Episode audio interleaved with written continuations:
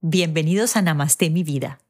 Soy Ani Ferro, empresaria, conferencista y coach y maestra de yoga y meditación. No has llegado a este podcast por casualidad, porque aquí hay algo de magia, esa que junta almas y crea coincidencias. Prepárate para conocer personas extraordinarias que con su caminar inspiran vidas y que además han puesto al servicio sus dones y talentos gracias a un profundo conocimiento de sí mismas. ¿Qué te llevarás de aquí? Ajá, la certeza de que tú también puedes lograr tu máximo potencial, pero sobre todo, mucha inspiración para conectarte con esa energía creadora y abundante que hay en ti. Namaste mi vida. Déjalo ahí que yo lo termino ahorita. Ay, ahora que llegue me siento y termino esto de una buena vez. Ay, ahorita sí, en un ratico lo hago.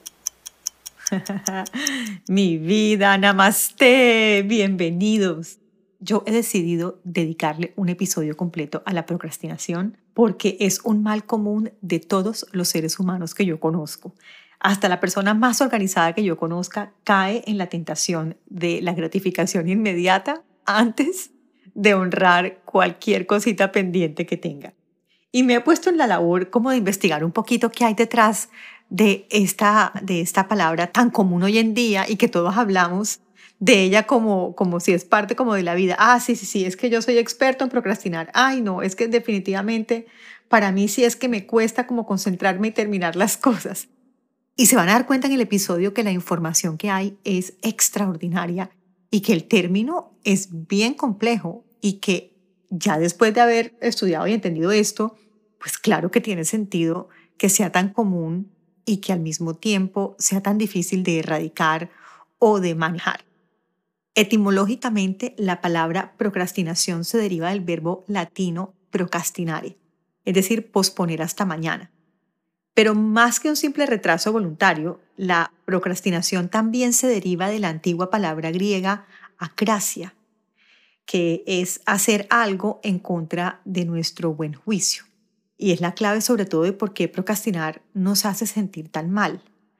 Cuando nosotros procrastinamos, no solo somos conscientes de que estamos evitando la tarea en cuestión, sino también somos conscientes de que hacerlo es probablemente una mala idea. y sin embargo, mi vida lo hacemos todos. Y es por eso que decimos que la procrastinación es esencialmente irracional es decir, es que no tiene sentido hacer algo que yo sé que va a tener consecuencias negativas. Entonces la gente o nosotros nos involucramos en este ciclo irracional de procrastinación crónica debido a la incapacidad de manejar los estados de ánimo negativos que tenemos en torno a una tarea u otra. ¿Cómo, Aniferro? Entonces procrastinamos debido a un estado de ánimo. Pues imagínense que hay mucha evidencia científica que dice que sí, es decir, la procrastinación no es un defecto de carácter único o una maldición misteriosa en nuestra capacidad de administrar el tiempo, sino una forma de hacer frente a las emociones desafiantes y a los estados de ánimo negativos inducidos por ciertas tareas. Entonces algunas cosas no dan aburrimiento, otras no dan ansiedad o inseguridad o frustración o resentimiento o dudas. Hoy en este punto mi abuela diría, no, mijita, pero es que seguramente hay gente sí que, que floja o desorganizada. Pues por supuesto hay unas personalidades tendientes o unas maneras de ocuparnos del tiempo distintas para todos, pero a mí lo que me parece fascinante de todo esto es que a nivel cognitivo hay una explicación, es decir, no es un defecto de carácter necesariamente, sino una incapacidad de hacer, hacerle frente a ciertas emociones porque es que la procrastinación es un problema de regulación de emociones y no un problema de gestión de tiempo. Y esto es lo que a mí me ha parecido más fascinante detrás de la investigación de este episodio. Resulta que me encontré un estudio de un eh, doctor, un médico en la Universidad de Carleton, aquí en Ottawa, el doctor Child, que junto con el doctor Siruas descubrieron que la procrastinación, en realidad, en pocas palabras, lo que es, es la urgencia que sentimos, esa urgencia inmediata de manejar los estados de ánimo negativos. Es decir, que nosotros preferimos ocuparnos de esa emoción inherente justamente o evitarla antes de enfrentarla para lograr hacer la tarea. La naturaleza de esa versión puede ser algo intrínsecamente desagradable de la tarea en sí, es decir, que yo tengo que limpiar un baño sucio o en mi caso yo odio organizar mi closet, me parece tedioso, Pero también esa aversión puede ser el resultado de sentimientos más profundos relacionados con la tarea. Y en esos me voy a detener un poquito y te voy a contar yo personalmente cuáles son con los que yo batallo día a día y qué estrategias he encontrado para justamente poder lidiar con esa emoción y que no me gane el placer inmediato antes que la satisfacción de la tarea cumplida. El primero y muy común de, los factores por los cuales uno tiende a procrastinar es la ansiedad y eso creo que cae por su propio peso porque a menudo la procrastinación surge de la ansiedad que sentimos ante la idea de hacer una tarea. Es decir, podemos sentirnos abrumados por el trabajo que hay que hacer y temer no ser lo suficientemente buenos para hacerlo o que los resultados no sean los que esperamos. Por ejemplo, si a ti te da miedo hablar en público, pues vas a posponer lo más que puedas sentarte a trabajar en una presentación porque el valor o la ansiedad que esto te genera pues te lleva a satisfacer, calmarte en el instante en que tienes que hacer la tarea en lugar de ocuparte de ella. Otro, por supuesto, es la dificultad para concentrarte. Y, yo tengo que luchar mucho con eso. La gente no sabe, pero yo me he entrenado a enfocarme porque tengo una mente muy dispersa. Y si yo no me siento y no busco estrategias que me ayuden a concentrarme, no logro hacer nada y obviamente sucumbo a la infinidad de distracciones que hay. Porque miro mi teléfono, reviso el correo, bajo y me hago un cafecito, de pronto digo un momentico voy a leer esto que me hacía falta leerlo y claro, ahí, ahí resulta que en ese momentico se me fue el tiempo por satisfacer la curiosidad de ver el mensaje o de tomarme un café porque no quiero sentarme a empezar, por ejemplo. Ahorita les voy a contar qué estrategias particulares uso. Otra causa común por la cual tendemos a procrastinar es la falta de habilidades o conocimientos. Si no nos sentimos seguros de que tenemos las habilidades necesarias para realizar una tarea, la posponemos en lugar de enfrentarnos a nuestra falta de habilidades. Y aquí te doy un ejemplo mío, el podcast todo el mundo me decía, Ani Ferro, con esa voz tuya, con todo lo que tú conoces, con esa facilidad de expresarte, deberías hacer el podcast. Y yo, caramba, sí, lo voy a hacer, lo voy a hacer. Y yo me acuerdo que yo me decía a mí misma, no, Ani Ferro, pero ¿quién te va a escuchar a ti si tú hablas a 300 revoluciones por minuto, con ese acento tuyo barranquillero, con esa dispersión que no te concentras en una sola pregunta? Hasta que un día yo dije, no, momentico, yo me voy a hacer a las habilidades que necesito para esto empecé a investigar ejercicios de dicción, de vocalización, de tiempo y me entrené. Miren, yo andaba con un cristal debajo de la lengua. Ayer hablaba con Nicolás, que es alguien muy cercano a mi corazón, y con Emilia, que son como mis hijos. Eh, Nico era maestro del estudio y Emi es, bueno, como les digo, es como mi hija. Y yo les decía, yo, ando con, yo andaba con ese cristal, estábamos hablando de, pues, de cómo uno se puede hacer un aprendizaje, no importa qué edad. Y Nicolás dice, ¿y el cristal era para qué? ¿Para la energía? no, el cristal era lo que yo me ponía debajo de la lengua para que me dificultara movilizar, porque la lengua al final también es un músculo y tenía que entrenarlo. Y bueno, entonces enfrenté, agarré mi toro por los cachos y ahora me encanta lo que hago. Y bueno, otra causa, problemas de planificación. Claro, es que si no planificamos adecuadamente, nos sentimos abrumados y procrastinamos en lugar de comenzar. Esa es otra que yo tengo. Si yo no me ocupo y me organizo con mi horario, con mi agenda, cuando tengo infinidad de cosas para hacer, empiezo todas y no termino ninguna. Me distraigo, no es que también me falta esto, no es que también me falta lo otro. Así que pues por supuesto planear y planificar tienen todo que ver también con que logremos nosotros ocuparnos también de todas las actividades y terminarlas, ¿no? Y la última la he guardado para la última porque ese es mi fantasma, ese es el esqueleto que yo guardo en el closet el perfeccionismo. Y yo no digo el perfeccionismo, no lo digo nunca, y contrariamente a lo que muchos piensan, con orgullo, lo digo con cierta vergüenza, porque el perfeccionismo es enemigo de la acción. Y eso también se traslada a la procrastinación, y ese es mi demonio, pero eso también es una herida mía ahí que tengo que sanar y que cada día sano más.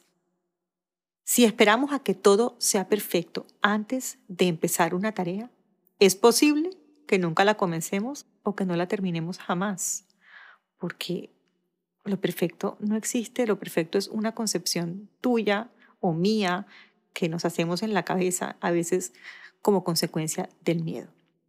Mi vida, En general, la procrastinación puede ser un problema cuando impide que hagamos las cosas que necesitamos hacer o cuando nos impide alcanzar nuestras metas. Y ya sabemos que más que un problema de personalidad, es un problema de gestión de emociones, por lo que siempre es útil identificar las causas subyacentes de nuestra procrastinación para abordarlas y superarlas. Les decía ahorita que hay varias estrategias que nos pueden ayudar a dejar de procrastinar y a ser más productivo. Entonces aquí les voy a compartir algunas que a mí me han servido muchísimo. Establezco metas claras. Yo defino claramente lo que quiero lograr y hago esas metas específicas y alcanzables, porque me mantienen motivada y enfocada. Otra cosa que hago es que hago una lista de tareas realista y que reviso siempre antes de sentarme a trabajar. Entonces escribo todo lo que necesito realizar y lo ordeno en el orden de importancia. Y eso me ayuda a mantenerme organizada para evitar justamente que tener muchas cosas me abrume y no sea capaz de ocuparme de ninguna.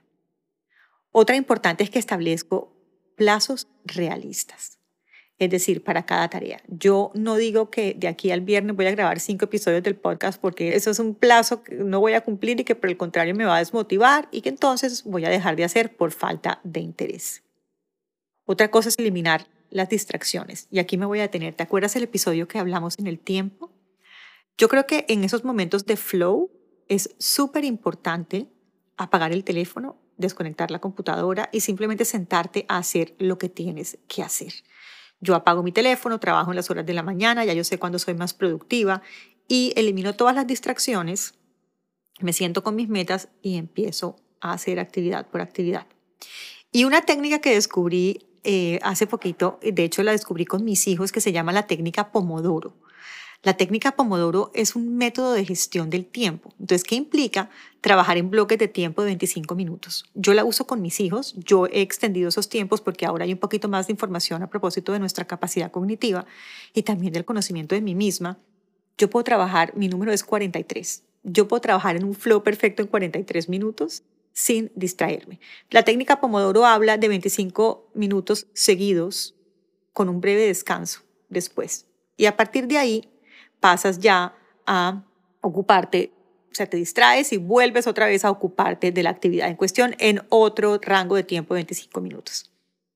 Bueno, y esto no lo van a creer, pero también ayuda para la procrastinación. Delego tareas si es posible. Es decir, si yo tengo la opción de delegar tareas para poder concentrarme en aquellas que en realidad son importantes y a las que aporto valor, perfecto. Porque ¿qué pasa con la procrastinación? Que es un ciclo vicioso no hago ni las cosas que no me gusta hacer, ni las cosas que me gustan hacer, porque no me queda tiempo, porque el tiempo lo paso evitando la emoción inherente a las tareas que me parecen aburridas o posponiendo una, una tarea que personalmente me da muchísima jartera. Es también posible limpiar un poquito la agenda de cosas que se pueden delegar. Y por último, me recompenso. ¿Y cómo me recompenso? Entonces digo, bueno, me voy a tomar un cafecito, a mí que me encanta el café.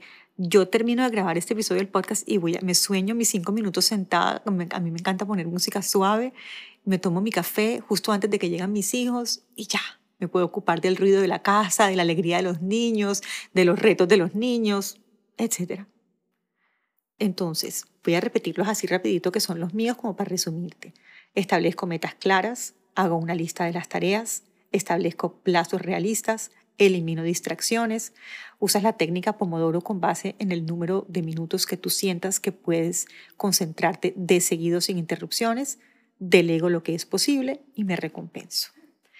Pero lo más importante yo creo de este episodio que tú te vas a llevar es que no por procrastinar tú eres flojo, eres sinvergüenza, tienes una personalidad propensa a no terminar nada.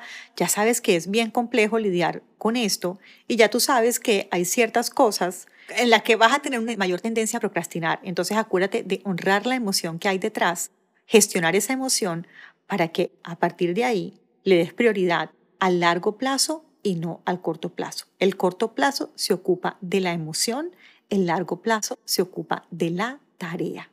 Cuéntame un poco qué es lo que más valor tiene para ti de este episodio, porque de esa manera yo puedo seguir creando contenido para ti. Quiero agradecerte como siempre el privilegio de acompañarte y desearte que el camino se abra siempre a tu encuentro, que el sol caiga cálido sobre tu rostro que el viento siempre te sople de espaldas y que la lluvia caiga mansa sobre tus campos. Y te deseo también, mi vida, que hasta que volvamos a encontrarnos, Dios, el universo, la vida en quien tú creas, te lleve sano, suave y dulcemente en la palma de su mano. Namaste.